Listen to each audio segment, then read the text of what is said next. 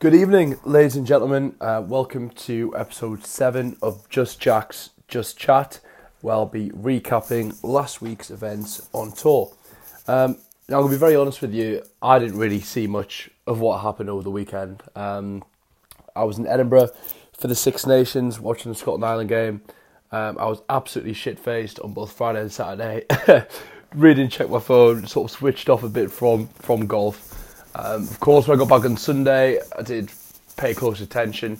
Um, obviously, David Law's win, um, the ISPS Vikander Open, and obviously Phil the Thrills win um, actually today because of the obviously the rain delays delayed the uh, delayed the final round. Um, I guess we'll start with the IS, ISPS. Um, to be fair to David Law, never even heard of him. To be very very frank with you, um, he, came back from a three shot deficit last three holes, I think. Uh, managed to catch the, the back end of that one, and he eagled the 18th as well. So that's, a, that's in fact like a really impressive victory, um, and maybe that's going to kickstart a kickstart a good season for him. Um, and then yeah, I, I, guess I'll I'll talk around my, my pick as well. Aaron Rai um, came tied 17th. So look, no, not not not too shabby really. He, he put in a strong performance on the first few days, sort of faded off. Um, probably lacked that killer instinct, but um, yeah, pretty happy with that with that pick. And then obviously the AT and T at Pebble Beach. Watched it all Thursday, um, and then obviously watched it Sunday as well when it started a bit later on. Um, love watching that event. Such a cool event. Love all the people who who all the amateurs sorry who who who take part as well. Really like the way it's run. Um, and obviously, I mean, such an such an iconic iconic course. Um, love just sitting there watching. To be honest, absolutely beautiful as you probably saw my one of my recent posts, um, I've been there a couple of times, uh, but they've just been sort of on stop offs as I've been travelling places, um, and only really managed to play the, the par three course, um, and, and, and sample a few sample a few bees as well at the clubhouse, um, but seen enough to know how, how special the place is. Um, so yeah, I love watching that, and then wow, what a win from Phil, um, seven under on the final day. Wow, it's it's, it's impressive. He um, he seems fired up this year. Phil, he's had some really really strong finishes. Obviously, nearly won um, in the desert the other week. He's had a few few strong finishes. His game's looking good. He's looking better off the tee.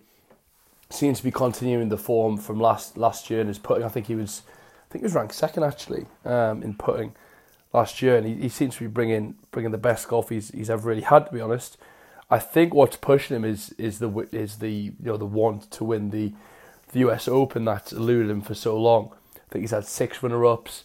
Um, so it's been frustrating. He says how special the event is to him, sort of bigged up a little bit, and it's it's becoming a bit of a a bit of a thing that he needs to needs to accomplish. I think in his own head, and that seems to be his, his main driving force at the moment.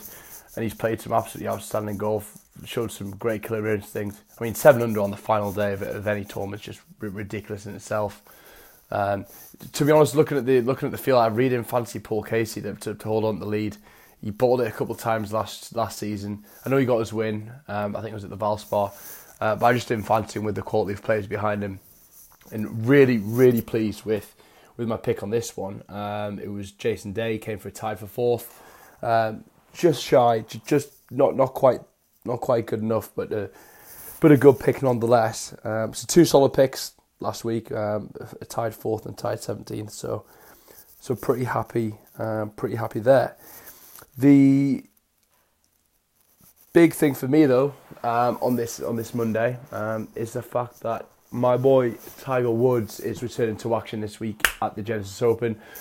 Obviously, his his foundation um, contributes to the event, hosts it, um, and yeah, it's it's a bit of a it's a bit of a strange one for Tiger. He hasn't really had much success there. Um, I think it's the only tournament or the only course he's played at more than four times and not won at. Um, and last year, obviously, made the cut, but he, he drove the ball very poorly, and he seems to be driving the ball really well at the moment. He, he's definitely started the season that way. Uh, and a few videos have been leaked of his of his driver swing. He looks he looks good. Um, he's swinging it nice and smooth.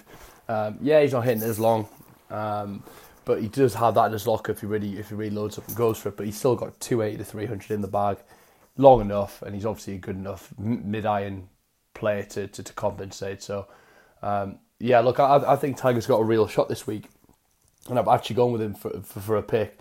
now, people who know me know I'm absolutely obsessed with him, um, and I'm I'm very biased. Obviously, I'm probably going to pick him most weeks, um, but I just I, I just fancy for this one. I think I think the fact that Phil has won this week, well, last week, um, and beat him in the match.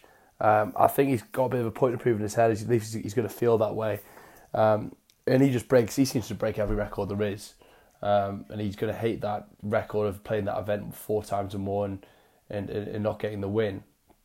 Um, but I also think he seems to be a bit more prepared for it this year. Obviously, last year he was trying to play as many events as he could to uh, to accumulate FedEx Cup points to play in the um, to play in the big tournaments and get his uh, get his world ranking a bit higher. Um, that's not a problem this year.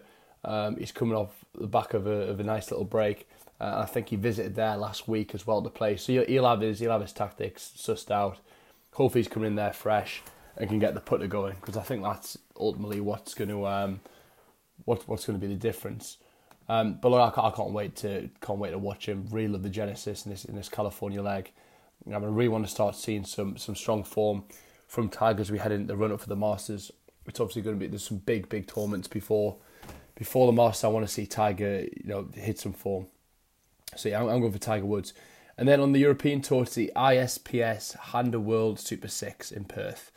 Um, this is a different event. Um, just to sort of explain to people who who who haven't sort of seen or heard of it before, um, the first three days, um, so the first 54 holes are stroke play, with a standard cut after the 36 holes after the first two rounds, before the top 24 advance to Sunday's head-to-head knockout competition, within which each match is played um, over just six holes um, to give the event its title. So it's a bit of a shortened format. Um, it's different. It's exciting. Um, and there's an additional incentive attached to the stroke play section with the top eight given a bye to the second round. Um, so yeah, that, that, that's essentially the, the, format of it. Um, it's an interesting tournament. Um, it's going to have a lot of the same field as last week, given how far it's away from from, from everything. Um, but my pick is going to be Paul Dunne. He did play last week. He played okay. Um, he's won the Super Sixes this year, and I think his I think he seems to be heading um, towards his sort of his, his, best form. Really like him as a player. His short game's absolutely amazing. Um, and I, I think I, I, really fancy him in this format. Really like the player. Um, I think this year's going to be a big year for Paul Dunne. Obviously, the the, the Open Championships in Northern Ireland, Royal Portrush. Um, and I, yeah, I'm, I'm not going to pick him just yet for that, but I, I think he's definitely going to be um, top 30, top 25.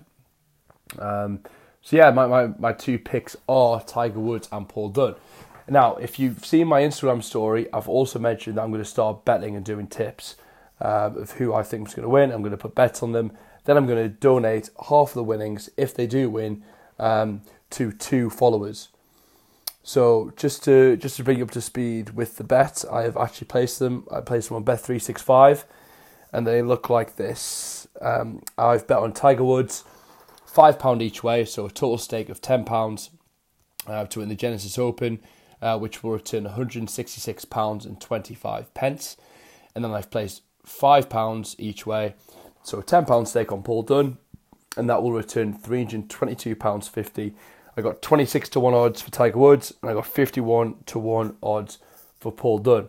Now, to be within a chance of winning this, uh, what I need you to do is watch out for my next post in my next post, I want you to screenshot that post, add to your story, tag Just Jaks Golf, J U S T J A K S Golf, um, and hashtag JJ Nation to be in the chance of winning.